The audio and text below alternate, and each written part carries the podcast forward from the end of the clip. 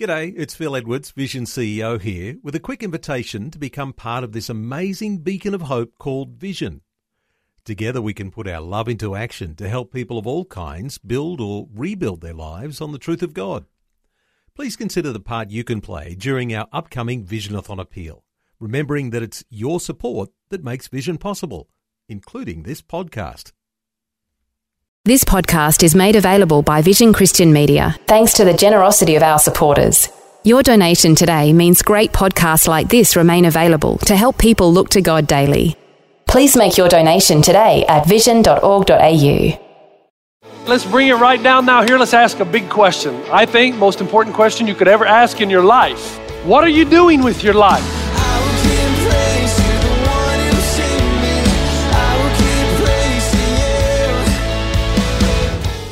Hi, and welcome to Today with Jeff Vines. Today we'll hear that greater things are yet to come. Pastor Jeff asks, What are we doing with our lives? How are we using what we have and what we're good at to bring good to others? If that happened right now, would you be able to hold your head up high and say, Well, let me just tell you? Or would you say, like, man, ugh, everything I've done's kind of for my own selfish agenda, my own sense of gaining more and more material stuff, all the stuff you said not to do?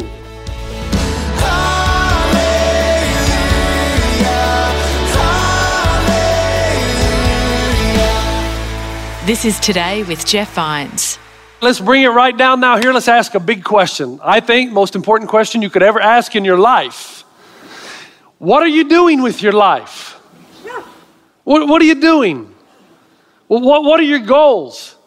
What, what are your objectives? Where do you hope to be in five, ten years? I mean, what's your life about? You died right now tonight, and you were standing before God and God said to you, All right, I want you to give me a list of how you used this breath that I gave you, these talents I gave you. How did you use it? If, if that happened right now, would you be able to hold your head up high and say, Well, let me just tell you? or would you say, like, man, ugh, everything I've done is kind of for my own selfish agenda, my own sense of gaining more and more material stuff, all the stuff you said not to do? What are you doing with your life, man? Every life has to ask that sooner or later. If you don't, it's unexamined life. You know what they say about that? Not worth living. What are you doing? Man, you got to come face to face with yourself. You got to look in the mirror and you got to ask that question. Man, just uh, imagine there's a guy in a hotel room. He's on his knees. He's got a gun. It's locked and loaded, ready to go. This addiction that he has, it's just about ruined his life. It has ruined his life. His wife has left him. He's got no job. He's lost his children. Everything's gone. And he's just about to pull the trigger, ready to go because it's all over. And think about it. Just before he's ready to do that, just before he pulls the trigger, he thinks of this place that he's seen a thousand times. And it has a big gate. And there's a sign that reads love, grace, mercy, acceptance, forgiveness, healing. And he thinks, man, I wonder if that place could be true. Through those gates, is it possible that there are people who actually will not judge me and say, You got yourself into this mess, but will say, Come on, man, we love you, we're gonna help you? Is there anybody that really does care about my addiction, how it's destroyed me, and will help me see the light home? Man, wouldn't it be grace? Wouldn't it, wouldn't it be great? It wouldn't be grace, but wouldn't it be great if a place like that existed? There's a, there's a couple they're in the, the driveway in the car.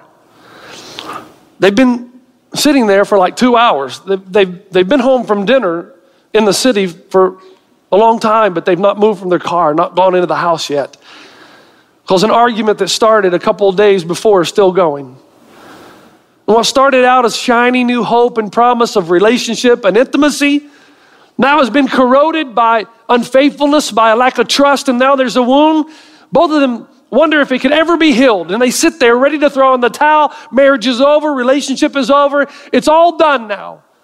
But just before they do, think about it. They would think of a place, a place where there are people, where there's a big gate that says love, grace, mercy, acceptance, forgiveness, healing.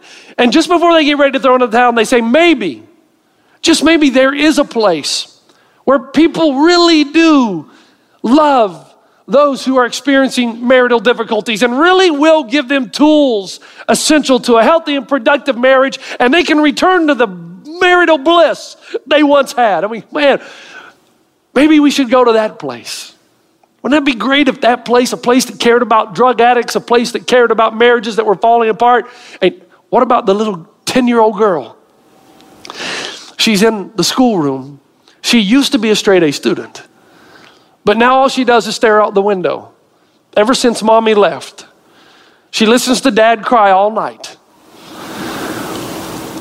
She longs for somebody, another girl, another woman, young woman, oh, doesn't matter, but anybody that will understand her, how lost she feels, how lonely she feels, somebody that would just talk to her and love her and value her and remind her of her own intrinsic worth and that God, even in the midst of this, has a plan for her life. Wouldn't it be great if that place, that place that she begins to think about giving up on life, but then she remembers that place that her little friends always talk about, that place over there with, you know, the big gates that say love, grace, mercy, forgiveness, acceptance, healing. And she says, maybe I should go there where all my little friends tell me I should go. And maybe there are really a group of, maybe there's a group of people there that really do care about little girls who feel lost and alone. And a thousand other problems a guy walking down the street who's lost his job. He really wants to work, but he can't find one. He just needs somebody to help him get back on his feet, man. A relationship that's gone sour, abuse of some kind, depression, and those who struggle with it. But there's a place where the broken hearts are mended, where things are, pieces are put back together again, that, that it becomes a place where everybody knows about. And in this great place with that gate of love, grace, mercy, acceptance, forgiveness, healing, there's free food, which is what life is ultimately about. But there's food, so if I'm hungry, I, nobody judges me. I can walk through and get my food because I'm hungry. There's free clothing. I can go through, there's this little warehouse of clothes. If I need clothing, I can go in and nobody's gonna say, You got yourself into this mess. They're gonna know that, man, sometimes rain falls in a person's life and there is no explanation. I just need some clothes. I need to get out of my car, off the street, and get back on my feet. But is there anybody who will not judge me and just kind of say, Brother, I'll pray for you, but actually will help me?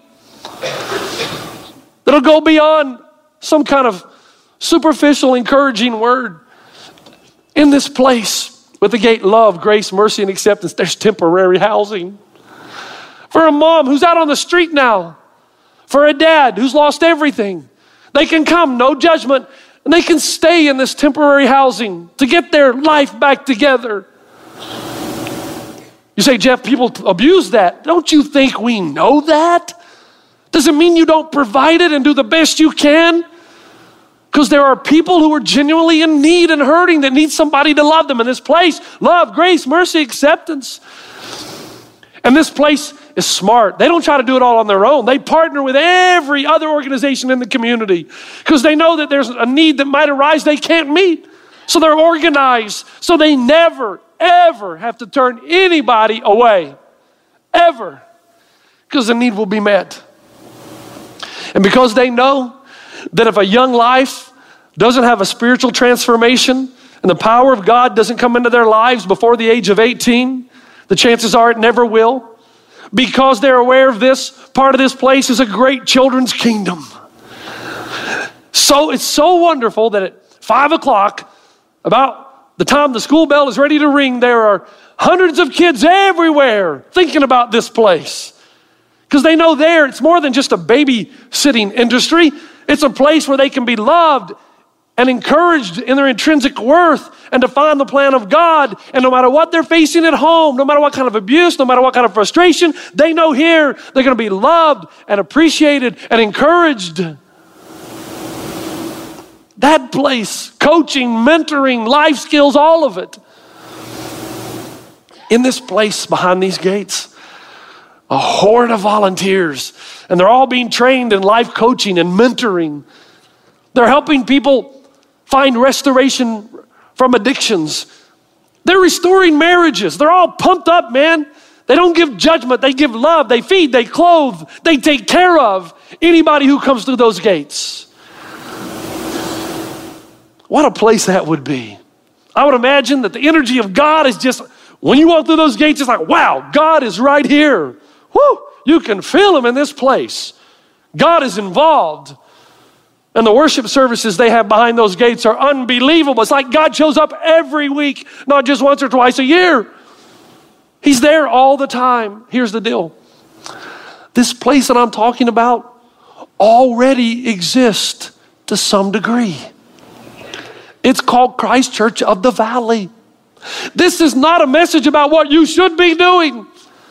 It's a pat on the back of what God is doing, but also a reminder of what God was willing to do. If everybody understands that you have an instrument and you play in the orchestra, and if you play it and play it well, there's a beautiful symphony that starts to permeate this valley. This is Today with Jeff Vines. The message is called Greater Things Are Yet to Come. Pastor Jeff is talking about what the church of today could and should be. Let's continue now. A couple of weeks ago, I walked out on a Sunday night. We had hot chocolate and cookies, and man, we were having a blast, weren't we? Music was great. A couple thousand people here. We finished, and I thought, great, we're finished a little early. I can go home and spend some time with the wife and kids. There was literally a line of people waiting to see me. Here's the thing you better be willing to live what you preach. And so as I stood off that stage, it was one family after the next, and all of them had a need. They had heard about this event, and they heard that we loved people here. So they thought, Will you help us? Let me tell you, these were genuine needs. A guy's living in his car, just needs a break. A guy's living in a hotel, just needs a job. A mother's trying to take care of five children at a local hotel, just needs some hope. You know how, you know what I have done most of my life? I'll pray for you, come here. God bless you. There's a Greek word for that baloney. what good is that? The place I'm talking about, on the next Monday morning, I went to the offices with the names of people and the details.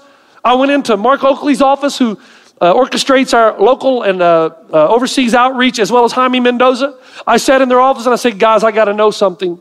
And I gave them the needs. They smiled, they looked at me with their team of four, and they said, We can take care of every one of them. I said, You're kidding me. They said, No, no, understand. I kind of started to smile. My heart was racing. I said, Really, are we that organized? Absolutely. I'm not saying they said we could take care of everything that ever happens, but they did say this. Right now, we feed people, we clothe people, we get them temporary housing, we have a relationship with a Red Roof Inn. We can get you in a nice warm shower, a nice warm bed, get you to where you need to go. And we're partnering with other people where there's a longer stay. People will help you create a CV, find a job, whatever it is. We may not be able to do it now, but we know who can, and we'll get you the help you need. This is what the church does best. But I believe, I believe, although we're showing signs of this place, the vision and the call God has on our lives is to become the first place. The first place anybody thinks about when they have a need, because they know they won't be judged over here. They'll just be loved. They'll be taken care of, and they won't say, Brother, let's pray for you. They know they'll be helped. I have a dream of in some uh, meeting over in Covina or Glendora, La Verne, wherever, there's a council meeting and they're all discussing this new issue that's facing the valley. And somewhere, sometimes, somebody stands up and says, I know Christ Church of the Valley loves people. Let's get them involved in meeting the need of this community. What a dream that would be. We would become the first place people think about when they have a need. The first place people think about, council persons think about when we've got an issue in our community that's challenging. That we actually would fulfill Jesus' dream. That we would be the city on the hill that can't be hidden. And the gates into that city say love, grace, mercy, acceptance, forgiveness. Woo! All of that would be tremendous. And it would be the kind of place, it would be the kind of place if something happened, I don't know, maybe earthquake, whatever if something happened, don't say that in Southern California, man. That's not funny. if something happened that we went missing, that people would mourn that we were gone. That everybody would know that place is gone. I mean, I never went there, but I heard about it. They love people over there. And people would cry and would mourn and say, We demand their return to be the first place, like the original first place in Acts 2, where everyone was filled with awe. And many wonders and miraculous signs were done by the apostles. And all the believers were together and had everything in common. They were selling their possessions and goods, and they gave to anyone as he had need. And every day they continued to meet together in the temple courts. They broke bread in their homes and ate together with glad and sincere hearts, praising God, enjoying the favor of all the people. And the Lord added to their number daily those who were being saved. All right, Bible lesson, just quickly. People look at that and say, oh no, not another communistic way of living. All things in common. This is not about pulling your resources together and redistribution. The Greek phrase actually means that you hold all possessions lightly. Remember, Paul said, you don't work, you don't eat. Jesus said, you'll always have the poor with you.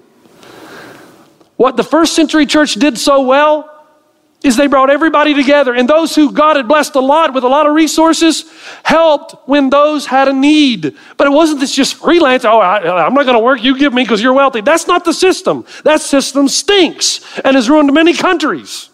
The church knew how to do it. You pull your resources together, but not for equal distribution. It's if I'm wealthy and God has blessed me, I hold lightly in case there's someone who has a genuine, authentic need, I can help them. It was the early church when the plagues came upon Rome. They were the ones, these Christians, followers of Jesus, that got out in the streets when the plagues came. And everybody else in the culture ran away for fear of contamination that the Christians put out the beds and took the damp cloth. And although they weren't physicians, they would pray for and wipe the brow and the face of those suffering just to help them in their moment of difficulty. And because of that, the Bible says they exploded. Look, look at the other byproducts. Everyone kept feeling a sense of awe. Wonders and signs were taking place. There was gladness and sincerity of heart. Do you know how glad and sincere? Do you know how you feel in your heart when you really meet the need of someone who's genuinely in need? They were experiencing this every day.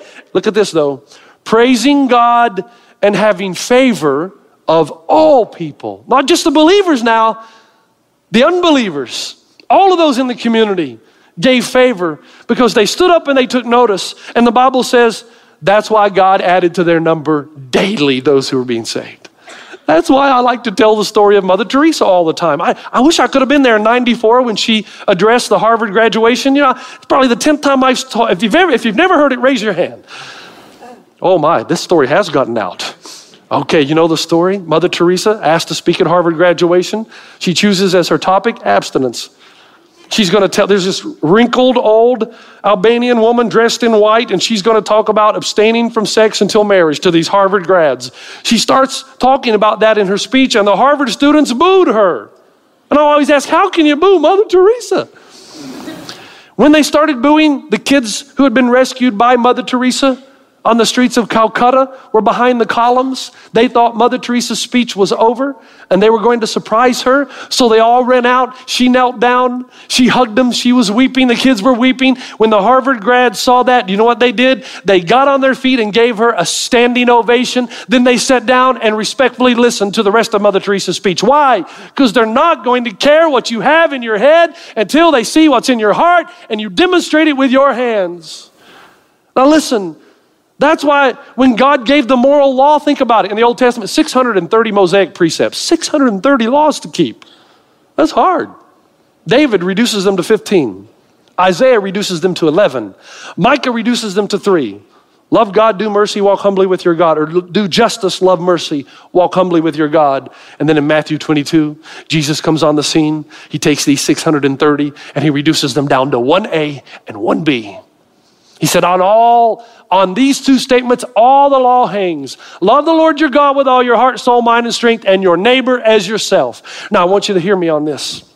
The vision of Christ Church of the Valley is not to feed and clothe the hungry. Jesus said, You'll always have the poor with you. Are we going to do that? Absolutely, but that's not the vision. The vision is this that there would be a fully devoted follower of Jesus Christ in every home in the San Gabriel Valley. That there would be a fully devoted follower of Jesus Christ in every home in the San Gabriel Valley. Well, Jeff, if that's true, and that's a big one, Jeff, yes, it is big. That's huge. You're going to need God to get involved in that one, which proves it's from Him. But, Jeff, how are you going to do that? And why, if that's the vision, are you talking so much about meeting the needs of the poor, giving water to the thirsty, clothing the naked? Because don't you see, Jesus saw them as intertwined, inseparable, connected. That the means by which you bring spiritual formation and spiritual transformation to an entire community of people is when you begin first to clothe the naked, feed the hungry, give drink to the thirsty, visit those in prison, Matthew 25. That that's the distinguishing mark between those who really have a relationship with God, called the sheep, and those who just claim to, they're the goats. Jesus knew that the number one strategy to bring the good news of the gospel to an entire group of people is through getting involved in their felt needs. And then when they see your love for them, they'll listen to your gospel. Jesus got really good at it. You know, the lame walked. That's pretty cool. Blind see. That's good. Raising the dead. Whew, that's big. And because Jesus had that compassion for people, they were willing to listen.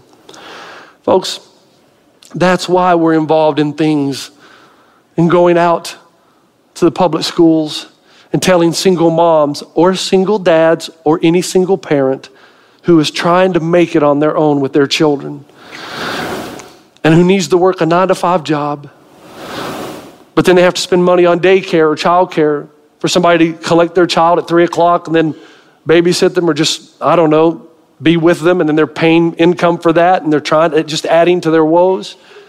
It's why the people of Christ Church of the Valley right now are going into the schools. This is happening now. Now, hear this. This is not something that was going to happen. Happening right now, we're going out into those schools and we're saying to mom or dad, Mom, Dad, it's okay. You stay at work until five. We're going to bring our people on this campus and we're going to tutor, we're going to coach, we're going to mentor, and we're going to love your child. Not because we're better at it than you, we're not, but we're going to be there to partner with you. And when we get really good at this, and instead of hundreds being involved, thousands are involved, then we'll give mom or dad a meal at five o'clock o'clock and say, Here you go, take this food, go home and have quality time with your children. Don't worry about having to cook. We know you're tired. We know you've been working hard. Enjoy. This is what a principal wrote to us. The program I just described is called Kaleidoscope. She says, The Kaleidoscope project and the support of CCV has been of tremendous value to the Workman students. In these difficult economic times, providing after school programs, tutoring, or extracurricular activities is not possible. CCV has been able to fill this void. Workman students now have the opportunity to participate in after school tutoring and drama and soccer and basketball. Students look forward to each session and they're excited to have an opportunity to participate in something special. And the CCV program is one of the best managed programs I've had the opportunity to work with coming from a public school principal to a church. Wow. My point, my point is a simple one. This is already happening. This place is already being formulated. But the potential to move from hundreds to thousands, and the question is, are you in the game? Are you in the sidelines and you applaud and you think that's really cool, but you have no involvement in it? What are you doing with your life?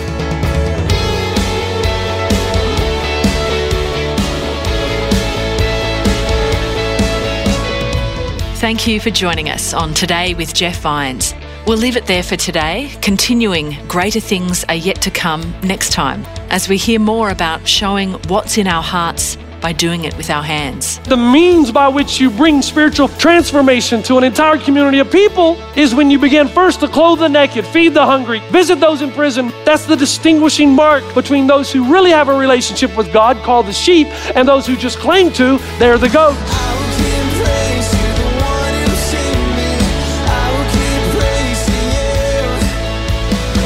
Today with Jeff Vines. Just another way vision is connecting faith to your life.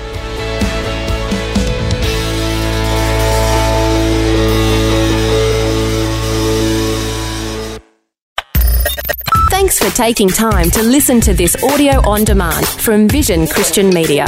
To find out more about us, go to vision.org.au.